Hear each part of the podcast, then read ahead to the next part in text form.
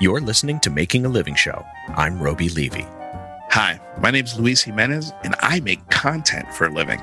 Luis Jimenez is an actor, writer, and UFO activist. Since moving to LA, he's become a member of UCB's House Sketch Team and worked with comedic heroes Scott Thompson, Dave Foley, and Tom Hanks. Recently, though, he launched a podcast and has found himself in the middle of a politically charged UFO movement called The Big Phone Home.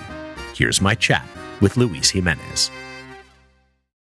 Who are you and what do you make for a living? So, um, my name's Luis Jimenez. I'm an actor. I'm a improv comedian, and uh, and and literally, and within the last few months here, I've I've been turned into a UAP activist of some kind. All right, I'm going to ask you right now. For those that mm-hmm. don't know, what is UAP? So UAP is the uh, very new term, a very uh, it's a government issued term for unidentified aerial phenomena, or AKA UFOs. Dun dun dun. Yeah. Yeah. boom boom boom. yeah. All right. I'm going to put the UAPs yeah, away. we can now. get there. We can get there. I want to see. I mean, I'm an act. I'm an actor and an improviser by trade. That's that's where I started. That's like my bread and butter. Right. So tell me how you and got started then. In high school, I've always, from the day I can remember, I've always had a camera in my hand. I've always been making content, and in high school, um, we had a television production studio. Oh wow! And it was a it was a class. It was one of the few um, production studios in a high school anywhere. As a matter of fact, it was so advanced. Um, we could broadcast within the school. We could also broadcast to a local television station, and they would play our high school program on the local TV. Um, so within that class, it was. Was, was it really good a, programming, or was it a really bad station? Oh, it was local. It was. really it, I mean, local local television, yeah. like you know, where they pick up literally anything that people will send them. They are dying for content, and when there when there is no content, it's not even a PowerPoint slide. It's like a VHS tape. Of, yeah, of yeah. like you know uh, events coming for the next month. It it was that kind of TV. Um. So, but as a high school kid you know, you can be watching that station and see, you know, your your your broadcast, the thing you made. So that was cool, you know. Um, it was unique, and I didn't really understand how unique it was, and you know, until much later in my life. But I was a very personable person in high school. I I I, I didn't have very many enemies, if any. I played football. Um, I was a big, you know, I was I won't say a big jock, but you know, I I coasted through high school. And when I say that, I mean I did as little as I possibly could, and I was still pretty much a B student.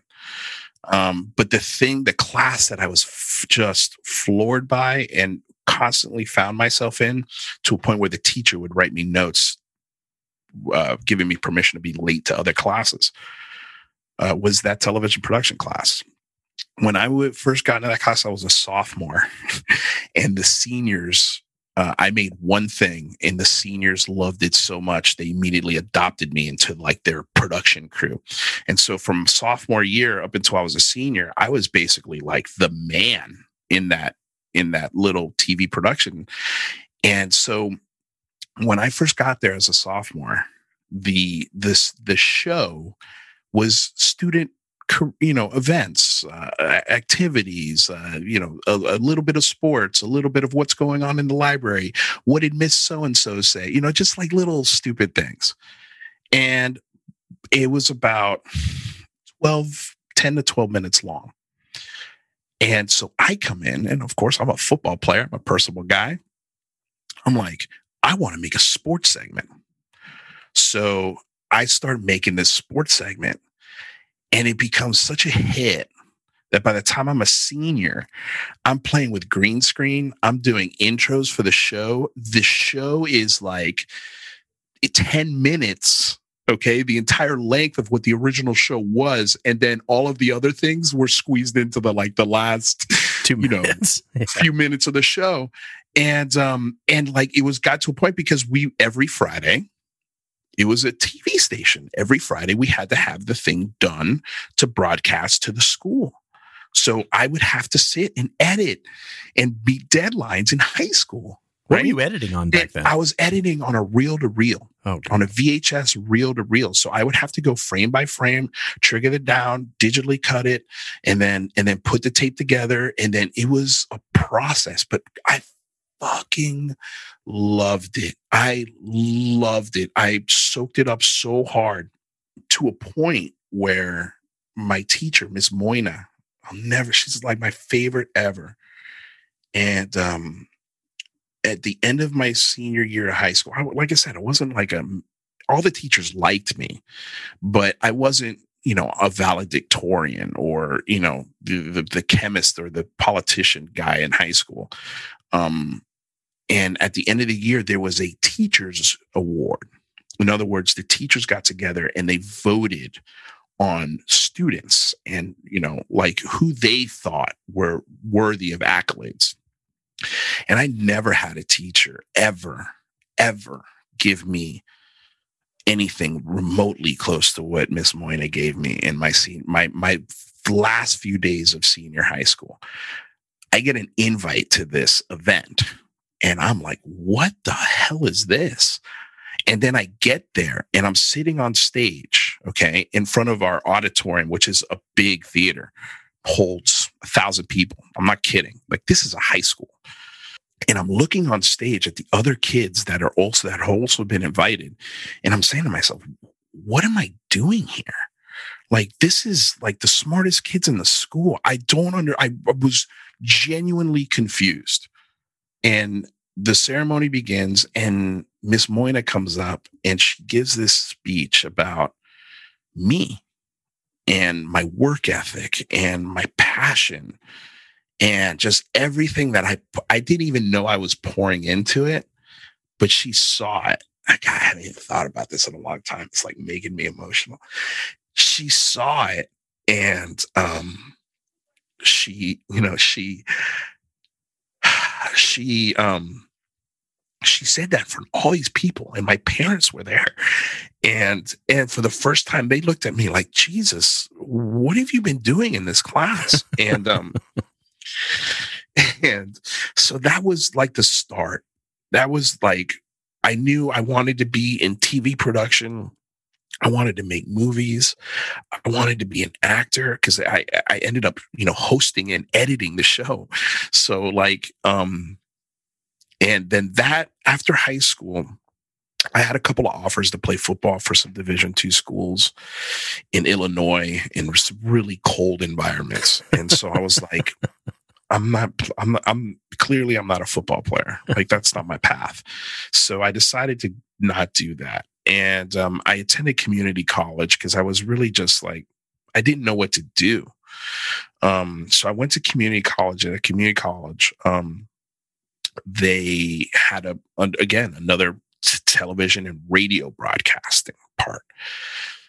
So in the first year of that of school, I finished every single course I possibly could on on television broadcasting, and I the, the I can't remember the professor's name, but he taught me how to write commercials for radio. I had to do a radio show. Like, and he said, you know, when when he was giving grades, he's like, "Your program was one of the best I've ever seen as a professor." Um, and he's like, "I think you really got a shot at this." And so, in that process, I had read in Craigslist that this improv group was looking for improvisers.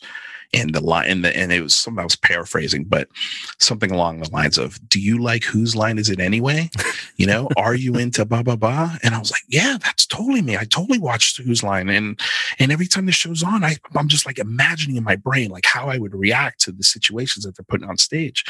And so I I took like a duck to water. I went, I auditioned, and they they called me before before as I was literally I was I walked maybe I don't know a hundred feet, and somebody came running out after me. They're like, "Dude, you're in, you're in." Okay, so so I studied improv in Miami from I'd say 2000 from like 1999. It was actually like 99 because that's when I graduated high school to about 2004, and within that time, we had Miami was not an improv scene. Like, you know, you got it's Chicago, Toronto, New, and it really was just Chicago at that point in at that time.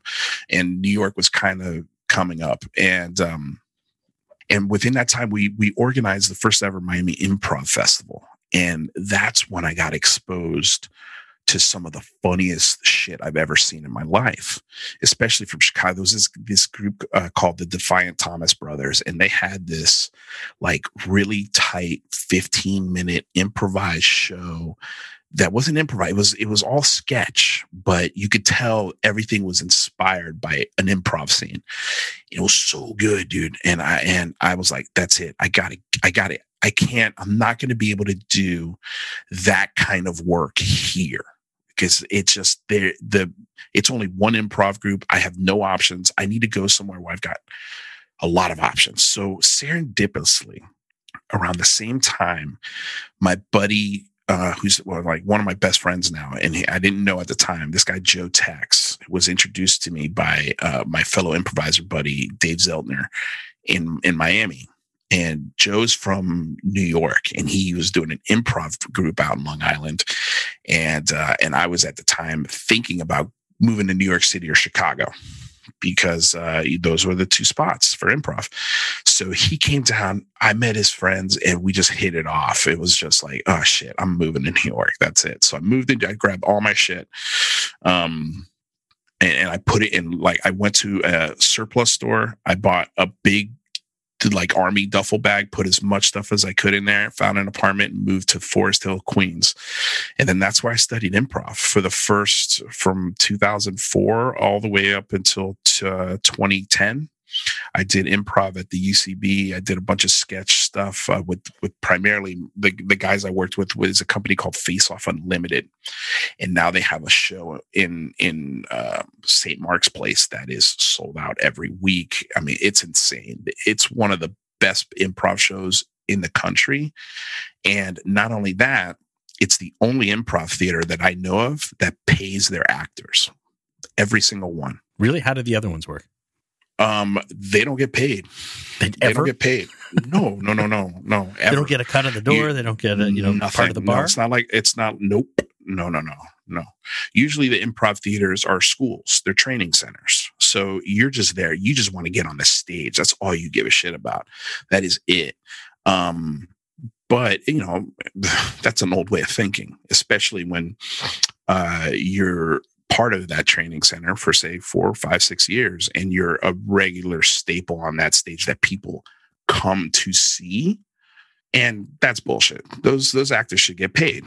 You know, like they should be paid because they're putting in a lot of work and they're making money for the theater. So these guys have figured out a way how to do that. And basically what they've done is they've combined a restaurant with an improv theater and and they've made it incredibly interactive. It's called Batsu if you're ever in New York City, once things get back to normal. I remember New York um, City. Yeah, you remember. Yeah. You remember what it's sure. like. Um, the the show is called Batsu. It's Japanese for tor- like a, a, a, Japanese game torture show.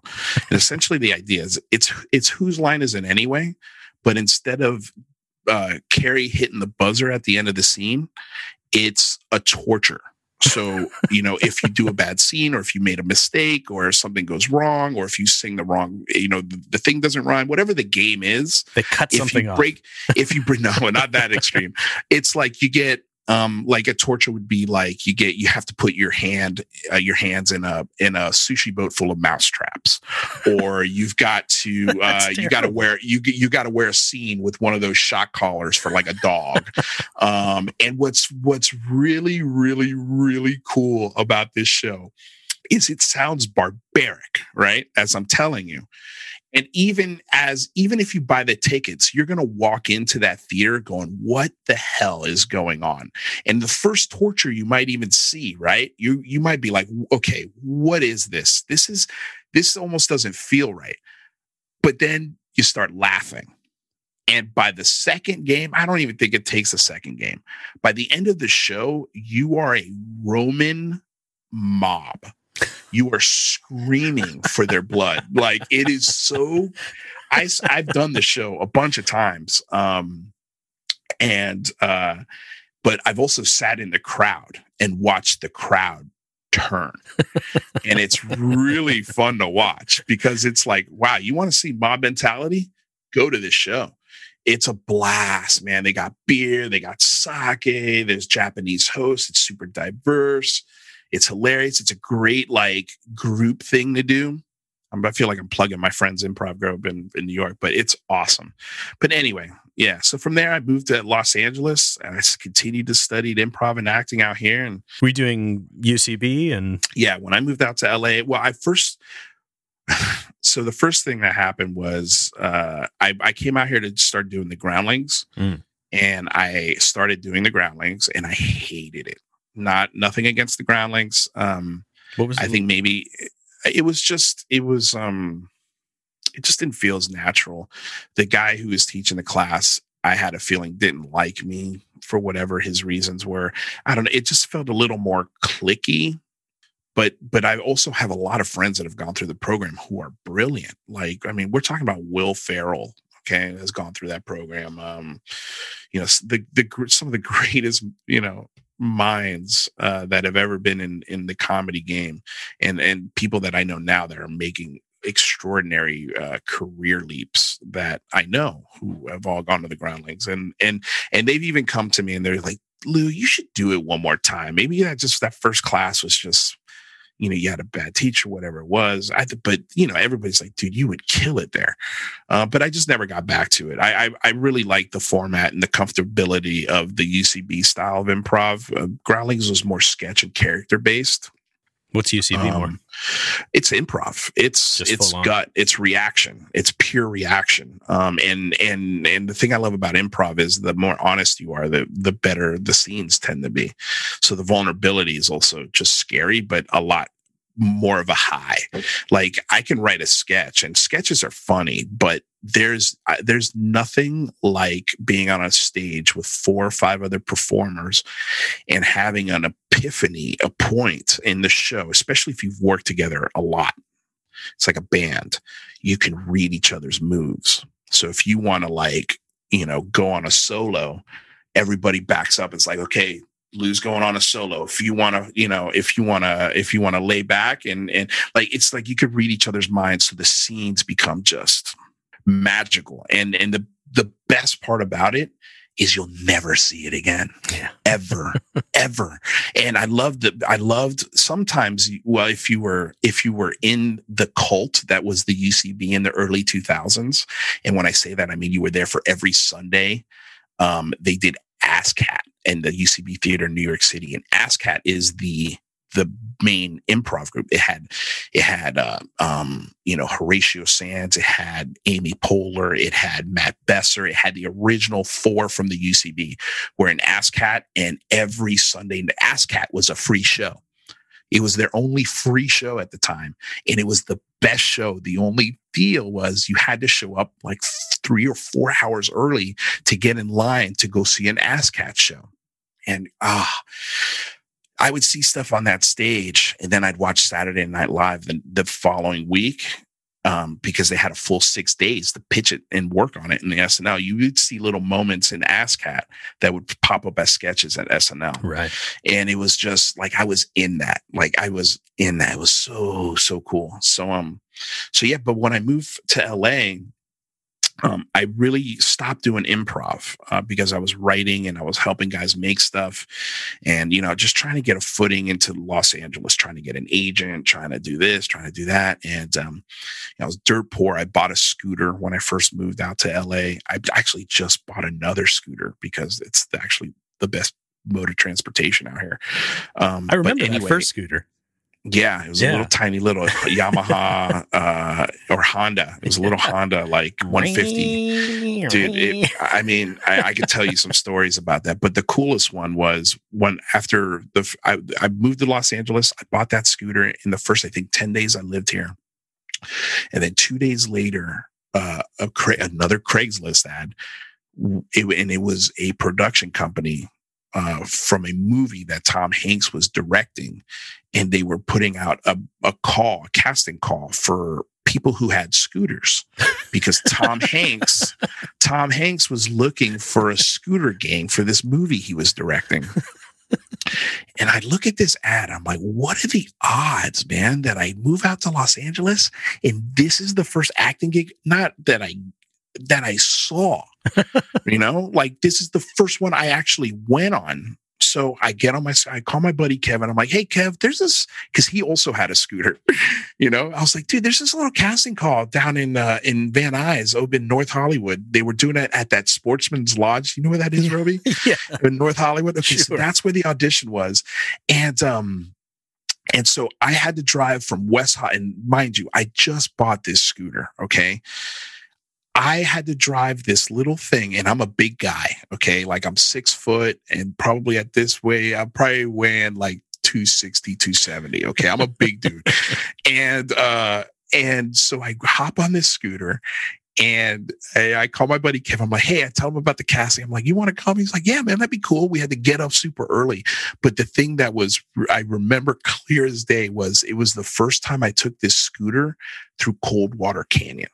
And that, if you know anything about Coldwater Canyon Road in Los Angeles, it's super curvy, but beyond that, it is like Italian streets. They're not very freshly paved. There's a lot of cracks. There's a lot of things. And if you're new to the scooter game and you're just trying to like not kill yourself, it's, it's a dangerous, very dangerous road to be scooting on. Uh, but the good thing is there was not a lot of traffic. So I made it. Yeah, and Tom Hanks was really looking for a very, very cautious yeah. scooter gang. Clearly, exactly, He's exactly. very, very concerned about about safety and yeah. so, dude, I show up there, right? And I they're they've cones set up and they're like, okay, go down the cones and turn around and come back here. um, and here's a little also. Uh, this this will be a secret that everybody will hear for the first time. Nobody hears this show. well, I know. Well, that's fine. this is like a secret nobody knows.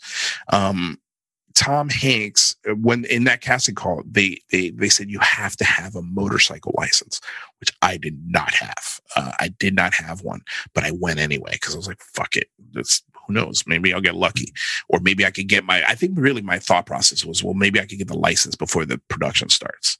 Um, and so I went. I they I went around the cones, and uh, and a lady came up to me and she's like what are you doing this this uh, Tuesday? And I was like, nothing. You know, she's like, okay, I want you to be at this address. So I show up to the address. Um, and I'm, you know, I'm excited, but nobody's told me anything. I show up to the address and it's a casting director by the name of Judy Boulay. And Judy's a really, really, really smart, very great casting director and one of the sweetest souls you'll ever meet. Um, and Julie goes, so Luis, Tom Hanks is obviously, you know, looking for a scooter gang, but he's looking for eight core members of this gang. And these core members are going to be a very big part of this film. I was like, okay, all right, go on. And she's like, so what I'd like you to do is improvise a scene. And she's like, do you know what improv is? I'm like, yeah, I know what improv is. a little bit. And she goes, okay, I pretend like you're in a speech class and you're giving a speech on something that's super simple. Like, for example, changing a tire or um, making a waffle or, you know, whatever, what, you know, doing toast, like brushing your teeth, something as mundane as like, I was like, I started thinking, I'm like, okay, well, I really love video games. So let me do a monologue on how video games um, are going to be the communications of the future because I of course I made it super complex because you know and I could explain you know the the the the the the, the Stone Age sort of evolution of the first Atari to where we are today, and how now people can communicate, and it's this beautiful platform for people to connect and and get to know one another. So I do this scene, and she's just I mean, ear to ear smiles. And she's like, I love you. She's like, I'm going to send your tape over to Tom. And she's like, Are you available Friday? We may have you come back in and do something else. I was like, Yeah, I'm available. My friend drove me to this audition, by the way. I get in the car and I'm like, you know, moving with really sharp movements. And I'm like, I think I think I just auditioned for Tom Hanks. and uh and I'm freaking out, right? So, dude, I we get home and I'm trying to remember if it was that afternoon or it was the next day. I I feels like it was that afternoon. I get a phone call from Judy and she goes, "Okay, Luis, Tom loved your tape and he would like to offer you the role of scooter member something. Uh, and uh, you'll be you'll be directed by Tom. You'll be working for about a month and a half. I don't have a lot of details right now, but I just wanted to let you know you got it. Wow. And it's going to be, she's like, you're going to have a really big part. Like, you're going to be part of this. Like, she made that very clear. And I'm like, I'm like, Judy, first words out of my mouth, Judy, can you do me a favor? She's like, yeah. I'm like, can you say all of that one more time? because I really just wanted to hit me. And so she did. She she went all through that again. I hang up the phone with her and I look at my friend and I'm like, I think I just got cast in a Tom Hanks movie. And I'm like fucking freaking out, right? I pick up the phone. First phone call, of course, is mom, right? Clear. As I'm dialing, I get a phone call from Judy again. First words out of her mouth this time were, I'm so sorry. I'm so sorry. Please don't be mad at me. And, and honestly, I was so elated at that point. I told her, Judy, there's nothing you can say to me right now that will bring me down. So just say it.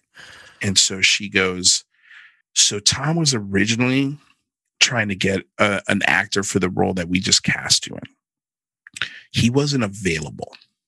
When I hung up the phone with you, his agents called us and uh, he became available. So your role is you'll still be in the gang, but you're not going to have a, a, big speaking role like we thought. And I was like, that's fine. But it, she also she also ended that with, but Tom will still be directing you. You'll still be working very close with him. And I'm hearing, I'm like, yeah, yeah, yeah, that's awesome. I didn't take it as bad news at all because I also knew that all I needed to do was just get on set. Just get me on set. Let me talk to people. Let me, you know, rub shoulders. And it got to a point where, you know, Tom called me on my days off when I wasn't supposed to be there. And he's like, Hey, I'm at Paramount. Can you, can you shoot over here real quick? We're doing this scene and we, we kind of need you. And I'm like, Yep. And that was right when I was in the groundlings class. And I had to leave my second class because I was like, sorry guys, I got to go to Paramount. Tom Hanks just called me. And everyone's like, what? I'm like, uh, yeah, that's crazy. Of course, that's the most asshole thing to say. It's such a douchey thing to say. And I wish I'd never said that, but it was cool. and it was true. Like that's the first time I, and it was true. Yeah. And, um, and Paramount was right down the street so they're like just get make sure you get they're like you got to go home and get your jacket and your helmet because they you know make sure things match because i had like this jacket. So um so long story short dude i'm rambling. This is going way longer probably than you wanted to but it's a podcast. it goes on short, forever. anyway. If you don't like it fast uh, forward. fast forward. So anyway uh, so, so I worked with him for a month. Um, there were moments his producer Gary Goetzman loved me and tried to give me lines multiple times, and I and every time he did, uh, this executive producer would come in his ear and, and say something, and they'd be like, "I'm so sorry, Lou, we can't, we can't do it according to the production rules because if they upgraded me, then that means my pay goes up ex- exponentially. Right. and this was a small production, uh, but you know, it was Nia Vardalos who wrote it, who wrote Big Fat, My Big Fat Greek Wedding. The, the name of the movie is called Larry Crowne. It didn't end up being a very big hit. It's a cute little film, but mm-hmm. it's not very memorable.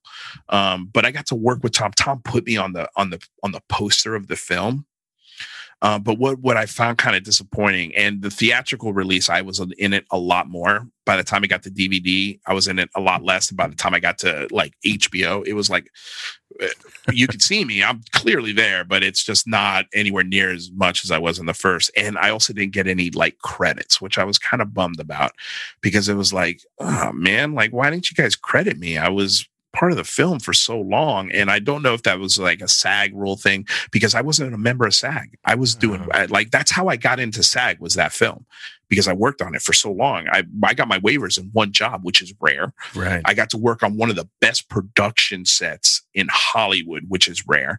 But you want to know what's really funny, Roby? You know who the actor was that took my part? Who was it? Rami Malek. Oh, really? Yeah. It was Rami Malek. He had just finished working with Tom on the Pacific.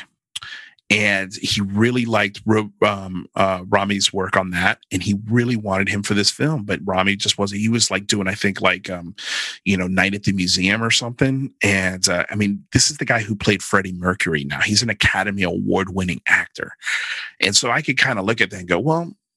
I'm okay with that. You know, like I lost the role to Rami fucking Malek. Like, okay, cool. well, even just like casting by type, like that's a weird person for you to lose a role to you yeah they weren't looking for a type they were just looking for the best person to fit that role it wasn't a, it wasn't we were looking for a latino guy or a black guy or something like that they were very ambiguous they were just looking for the best thing and and it was you know Rami Malek was That's a much refreshing. bigger name. Yeah, no, no, absolutely. I just it sucks. sucks. You know, like it sucks because that would have been a, a great launching point for me Rami Malek didn't need that part. I mean, you go back and watch the film. I think honestly, I would have been way better in it. it I mean, that's not an ego thing. Like I would have been way better at in that movie than Rami Malek because I would have wanted it more, and because of your scooter skills. And of course, my scooter skills. Yeah, dude. I just, I, I, I, you know, it's just one. And I've had a lot of moments like that as an actor, and and that's the thing. Uh, you know, if you're going to get into this, expect to uh, really fail and fail a lot. And even when you're succeeding, you're sometimes failing. it's it's a really weird, weird, weird business. Um, well, how do you stay motivated when something like that happens? I mean, to, for a lot of people, that's like shit. My dream is right there. I'm on. I'm. Li- I mean, I'm on set with Tom Hanks. I am making right out of the gates. How do you keep going after that? I'll tell you, Tom Hanks liked me, so I'm doing. I'm. Uh, it's not like I'm on the wrong path. Mm-hmm you know what I mean? Like if I had never got cast in the first place, that would have been a, a failure. You know, um, but I that was a confirmation for me. I was like, well, if I can impress Tom Hanks, like he cast me, he's like, that's the guy. What more confirmation do you need? You know, and I mean, that's how I met you. Like that was honestly that meeting meeting you and and how we did a film together that for me was bigger a bigger confirmation than Tom Hanks. Well, I am far more important and talented infinitely, way infinitely more clearly with a lot more yeah. foresight. You know, I knew right. what you had, so I actually gave you lines. So you know, that's yeah, that's yeah. I had lines in that, and also I got to work with two of my favorite, you know, who I looked up to as, I mean, the standard, the comedy standard, like Kids in the Hall you know that the little film I did, The Immigrant, which this is how I met Roby. Um, you know, we met at a film festival, and out of that meeting, you know, I met Scott Thompson and he was hanging. They they had a film in the festival, and it was the funniest fucking film of the whole festival. And and I was looking at the guys that we submitted a film with, and I was like, dude, ours is nowhere near good enough. Look at this. Like, look how funny this is, man. It's so sharp, and and that's why I don't work with those guys really much anymore because it's like you know I have a very high standard, and I know what good good comedy is. And i'm i didn't want to be dictated by a bunch of guys who never taken a comedy class on how to write a comedy movie you know? So it's very very frustrating but it did get us into that festival as one of you know the probably the the just good enough films to get in. Well i mean but, but on, it introduced me it, no, hold on. It introduced me to you guys. You know what i'm saying? So that's what i'm like look it, it's the, the film we put in there God, it was, I wrote it. It was my idea. Um, but it's not the way I wanted it to be. But you know, but that's the that's the thing with making films, making right. television, and making up is there's a lot of concessions along the way. There's concessions mm-hmm. in terms of of most of it comes down to money and time and resources to get the right people, to get the best stuff, to get all the right things there. I mean, we all yeah. go through that, and all you know, nobody sets out to make something that's anything less than stellar. I mean, that's right. for sure. Then no, no, gotta, the intentions know, are always there. Yeah. It's the execution. But here's the thing. Well, but your man, film was a lot better than you're giving yourself credit for. It that's was good. Sure. It was good. But I could tell you, if we go back right now and we watch both of those films from the exact same time period, yours is going to hold up infinitely better than ours. Well, but listen, infinitely, they're different and things. Not, you, you guys wrote a sketch, we wrote a film. Yeah, that's correct. the difference there. Correct, agreed. But it's also the it, they could still be as sharp they could still be as as from a content perspective they could still hold a standard and and as an artist look I because I know how I'm, I, and the reason why I know this is because I did a short film by myself. I don't think I've shared this with you. God, I gotta send this to you. Um, it's not a film; it's actually a pilot. It's it's the concept is uh, the world's first late night internet talk show, hosted from my scooter, and I'm an immigrant. I'm playing an immigrant. Okay, so it's like think of this guy who just freshly came across the border, and somebody gave him a whole bunch of money to make a TV show, and this is what he comes up with. Right. So, um, it was a labor of pure love for me, and I think it's my best work ever, ever. And I submitted this as a pilot to a digital um, uh, branch of NBC. First, I pitched them, and they're like, ah, I could tell they liked it, but they weren't 100% convinced. So I'm like, you know what? Give me a, I, I got a credit card. and I, I was like, I'm making this because of worst case scenario, they don't like it. I can take it elsewhere. So I made it they didn't like it or they liked it, but they just didn't feel as the, the right fit, which I've vehemently disagreed with. And the dumb thing I did is I gave it to my agent or my manager. And I said, well, see what you can do with it. And he did nothing. So here we are five years after I've made this, Roby. I, out of a whim, because I was uh, submitting a resume for an editing position, and out of a whim, uh, I, I, put this film in that resume, but I watched it again. I hadn't looked at it in like four years. I watched it and I laughed ass off. And I don't do that with my work unless I like, I'm very, very critical. And then I watched it again and again and again. And I'm like, God damn, this is funny. So I took that and I hit up my friend Raphael Augustine, who is one of the organizers he's got a little hand in the Latino uh, the Los Angeles Latino International Film Festival, which is a it's a film festival run by J- Edward James Olmos, and um and I run it and I and I did not send it because I wanted to put it in the festival. I just wanted to get his opinion on it. I was like, listen, I shot this a, a few years back, and I'm curious, is this festival worthy? You know, and he writes me back. First of all, I fucking love it. I think it's hilarious. He's like, I don't know if I could put it in this year's festival because we're a little late in the process. I'm like, no, no, no, no. Like, that's not what I wanted. Yeah, I just wanted your opinion. He's like, well, my opinion is I absolutely adore it. I, I, I think it's a little too short for our festival. But what I did, because I really don't know, he says, what I did is I forwarded it to the programming director of the festival. She loved it. and she hit him back. She's like, I want to put this in the festival. Uh, that's the good news. The bad news is you still got to pay the festival fees. so I'm an official selection of the 2021 Latino International Film Festival. Amazing. And and now I'm looking at myself and I'm going, why did I not do this earlier? You know what I mean? Um, like so that's how I know that that project that we met on doesn't you know what i mean? Like it's not the same bar. Even though they're completely different like categories we didn't win any awards. You guys did and it's not because scott thompson was in it. I'm sure that has a, a part to do with it but because it's sharp it's well written it's really well thought out it's original. But that's you know, the stuff that i credit scott and of course my brother josh yeah. the, and dave polano and and of course dave foley in it. And, mm-hmm. you know these are the folks that you know they make me look good. I produced it, but mm-hmm. at the end of the day, um, the kids in the hall, as you said, they're the gold standard. They're right. the they're the the real pros. And the the one thing that we learned working with Scott so closely and with the other kids is their dedication to excellence. That right. the, the piece has to be excellent, and that's right. something that Josh and I, as the more we work, the more we put things out and the more things we wrote and, and tried to put together, even without the with the kids, it was something that we really held dear is that it, we were going to be really hard on the work mm. and really mm-hmm. not hard on each other because it's you can't be both. That's what made a difference. I got to tell you, I learned that lesson from working with you guys. And I knew I had an unsaid thing in my because when I would work with my team, that's the standard I went into it with. Mm-hmm. And see, like what would happen is like, for example, I'm not a writer, right? I don't sit down. I can, but I my attention span sometimes I, I just I'm all over the place and I move quickly. I can write. But what they would do is they would write a script and they'd say, read it. I'd read it.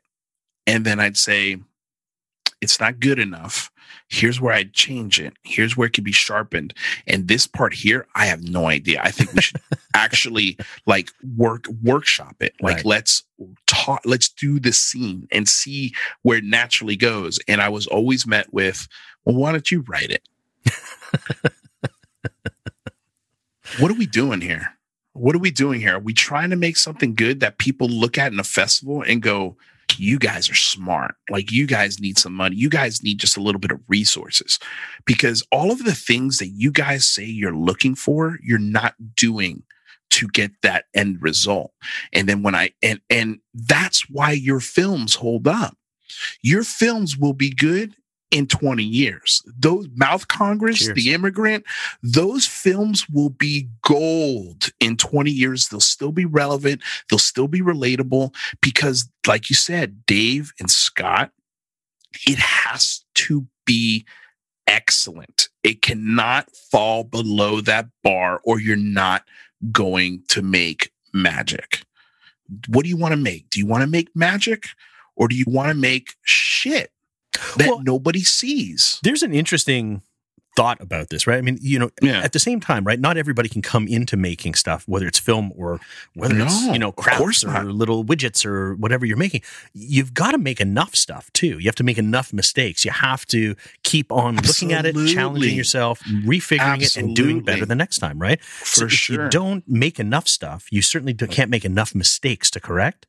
And it can be really hard, of course, as you're saying. It's like you came in with a vision, you came in with a level of excellence that you were hoping to achieve to realize what you were thinking, what you were seeing. Mm-hmm. If it falls short, I mean, listen, almost everything I've ever done falls short. That's the mm-hmm. reality. Of course. And that actually well, yeah. includes the immigrant. That includes 52 four pounds, maskathon, right. all these things, because nothing can be as good as you're imagining it. Now, but that said, you can get it darn close. If you can get it as yeah, close as you can, then you have something you that's worth watching for other people. You know the story, they may not, you know? Yes, absolutely. I 1 million percent agree with you. But the only thing I will say is that if you're doing that, but you're not, you don't have the standard that you're trying to hold yourself to, you're never going to get any better. You're, you have to put a goal on it. You have to put a standard because you're right. Your first film is going to suck. Absolutely. Your second film, you probably your second film is still going to suck, but it should be better than the first. It should. It certainly shouldn't suck in the same way. You should fix those things. You yes. can't keep making something terrible the same way over and over and yeah, over. It's, not just, you're, you're, you're spinning your wheels. You mm-hmm. you have to, and you also have to look. You have to have the ability to say this isn't good enough and I'm not going to put it out until it is. And the flip side is is you also have to know when something's good and not stick it in a drawer for 4 years and Correct. wait to send it to a festival. You also Correct. have to put your stuff out there. You got to take your lumps. Yep. You got to mm-hmm. see somebody you say, "You know what? I put my thing out there it did okay. It got some laughs. It wasn't awesome. I, I kind of got showed up by something else, or I wish I had been involved. But then you go meet those folks. You go and right. see those folks. you go and follow those folks, and you sit there and go, right. I'm going to learn a little something here. Well, you know? and it goes back to what, how the how we met. Like, if it wasn't for that crappy little thing that I didn't that didn't meet my standard, but was good enough to get into the festival, right? You know what I mean? Like, it, it, it opened the doors for me to learn and grow more. So that's all I'm saying is is even if you find yourself working with folks that maybe you don't agree with, or after some time you go, man, this just isn't changing. This is the same level. This we're missing the same details. And you know what? Turn around and start your own shit because you're ready. It's like it's like um yeah the best way i could I, I work in a lot of restaurants right and i've been doing it for as long as i've been acting. I'm almost i you consider myself a professional waiter. I've gotten to a point now where i'm like i could run this goddamn restaurant. Like i could open a restaurant if i want and i'd be really successful. It's just not what i want. You know it's just not what i want. Well tell me about what you want. What's the ultimate goal? What are you trying to achieve? Well man that that definition has really changed for me, you know, because I like the pandemic has really put a damper on my career. You know, auditions, performing on stage.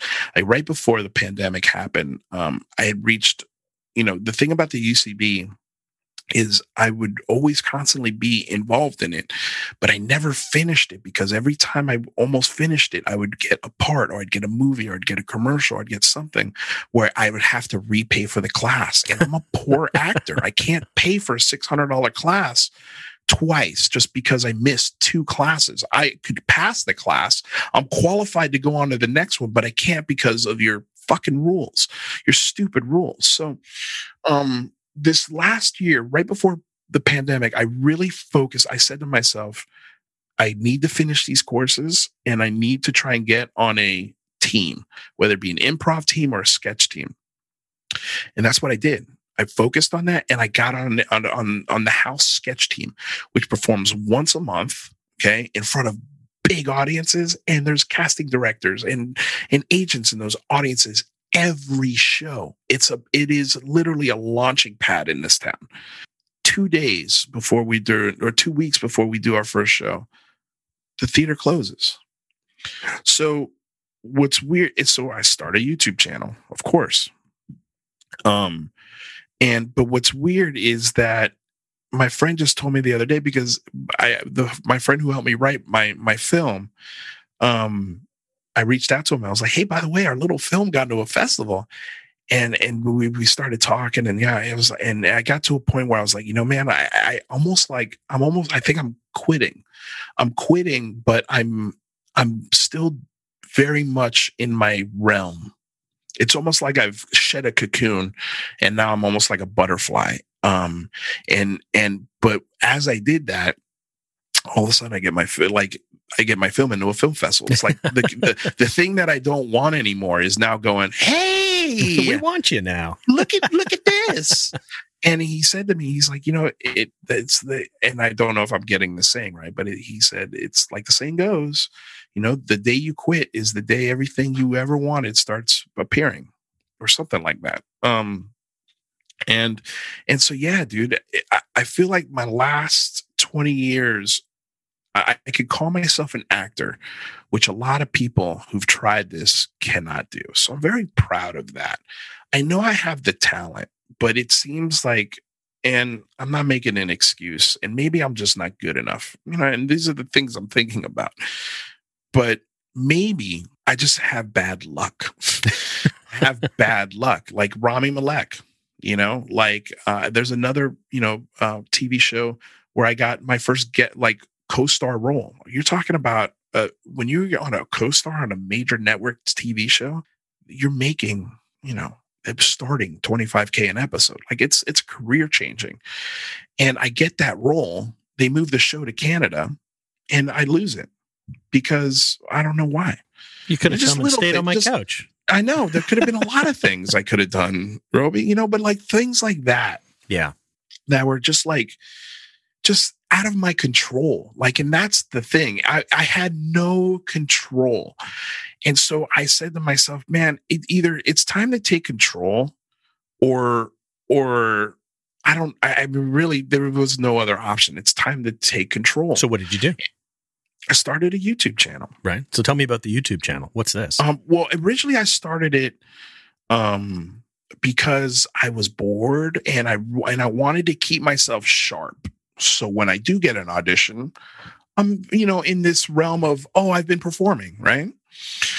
And maybe that'll translate into the audition room and things like that. But what really inspired it is uh, like I'm really into UFOs. That's what the YouTube channel is all about. Just follow me here. Um, so as what I was working in a restaurant in December of not last year, but the previous year. And um, in walks this guy and I'm looking at him and I'm like, I know this guy. Where do I know this guy from? And it hits me like a like a ton of bricks, the old cliche. And I'm like, this guy who's standing in front of me, his name is Luis Elizondo. He is the former head of the UFO program called the ATIP program. It's called the Advanced Aerospace Threat Identification Program. And this $22 million program was that was not public. He was in charge of it. In 2017, this department was made public and a couple of videos came out three videos, as a matter of fact, two of which were already out, just nobody knew about them.